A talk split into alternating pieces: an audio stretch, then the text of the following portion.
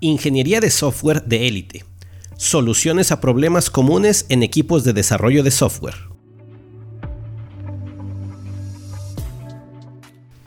Hoy presentamos Hagamos a la ingeniería sexy otra vez.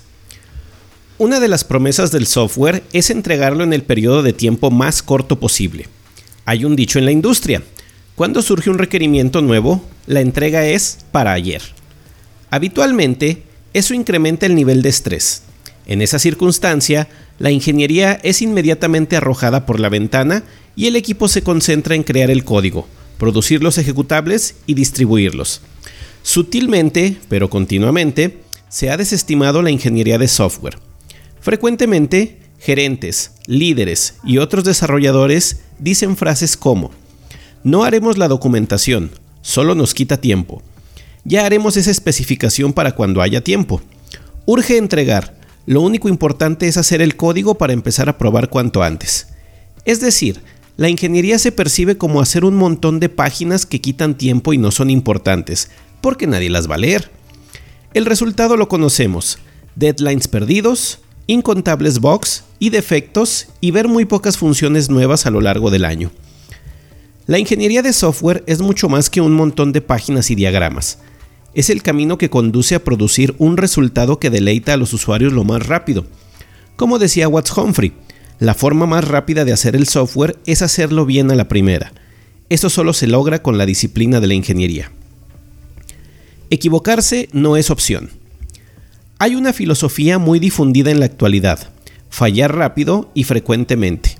Fail fast, fail often es muy mal entendida en el gremio del software, pues a lo que esta filosofía se refiere es a que encuentres y descartes rápidamente todo lo que no funciona para resolver el problema y recolectes lo que sí ha funcionado para continuar. En el software, esto se emplea como justificante para la mala calidad con tal de entregar rápido y repararlo después. Esto es peligroso porque afectamos a personas a veces catastróficamente. Por eso, equivocarse no es opción, y esto lo logramos principalmente con la ingeniería. Presta atención a lo que es importante y siempre debes mantener. Matemáticas como fundamento.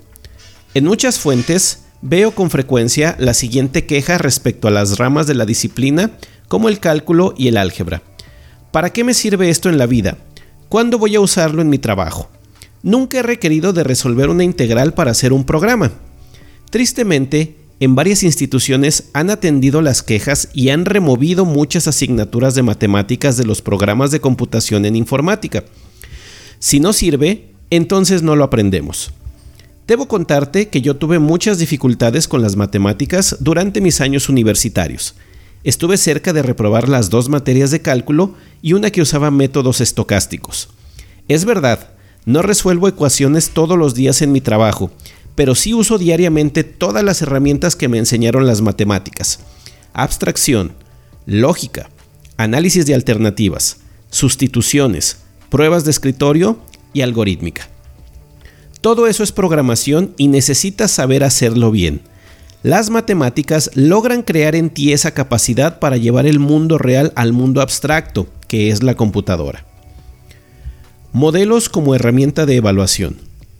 Hay una serie en Marvel, tanto en cómic como en TV, titulada What If, en la que plantean escenarios hipotéticos con los personajes que ya se conocen.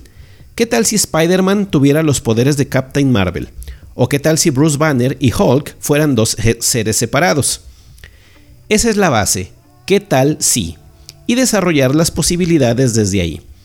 A eso se refiere la creación de modelos, algo que te permite entender un problema explorar posibilidades y responder a las preguntas ¿y qué tal si? Conversaciones como ¿y qué tal si usamos React en lugar de Angular? deben estar basadas en modelos del problema o de la solución. Aquí entran nuevamente las matemáticas y disciplinas hermanas, como la estadística y la probabilidad, y herramientas como UML.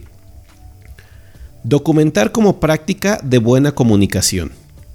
Suele decirse que el software no necesita más documentación que el código limpio y bien organizado.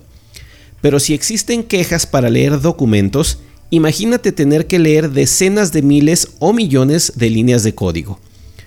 Documentar significa dejar plasmadas las decisiones importantes que se han tomado y el razonamiento detrás de ellas, no crear una página en el procesador de textos. Así como hay varios niveles de decisiones, también los hay en la documentación. No se tiene que documentar todo, solamente lo que es necesario para que el equipo en cada nivel y usando la herramienta que le comunique mejor. Por ejemplo, las herramientas que se usan, la versión y la razón por la que se emplean, los objetivos del producto y los stakeholders, la lista de componentes y cómo se conectan entre ellos con un diagrama, ciertos patrones de implementación que quedan bien con diagramas de secuencia, problemas comunes y su solución. Es difícil que todo eso sea fácil de encontrar en el código, ¿verdad? Testing desde el día 1.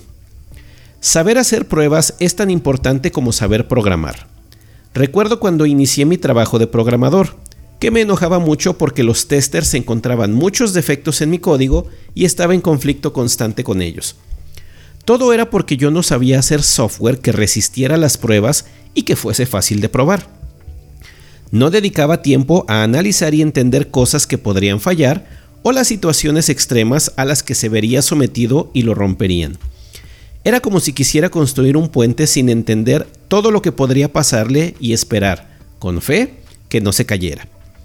Nuevamente, modelos y matemáticas son necesarios aquí, pero es más importante la colaboración entre personas para este aspecto. Hacer el trabajo de requerimientos, diseño e implementación pensando en las pruebas a las que se debe someter el software y no dejarlas para el final. Hazlo todo en un día. La razón principal por la que muchos ingenieros no quieren hacer ingeniería es que parece que esto los retrasa, pues toma demasiado tiempo. La verdad es que no.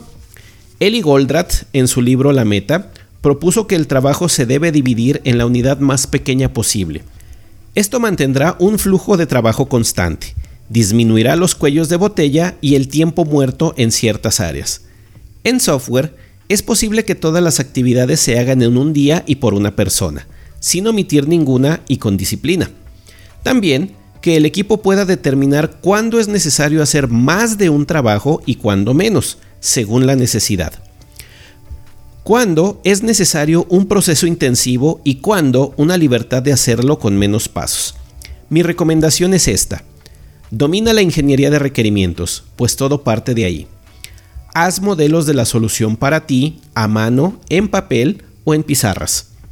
Documenta solo lo que es necesario para todos y lo demás deséchalo.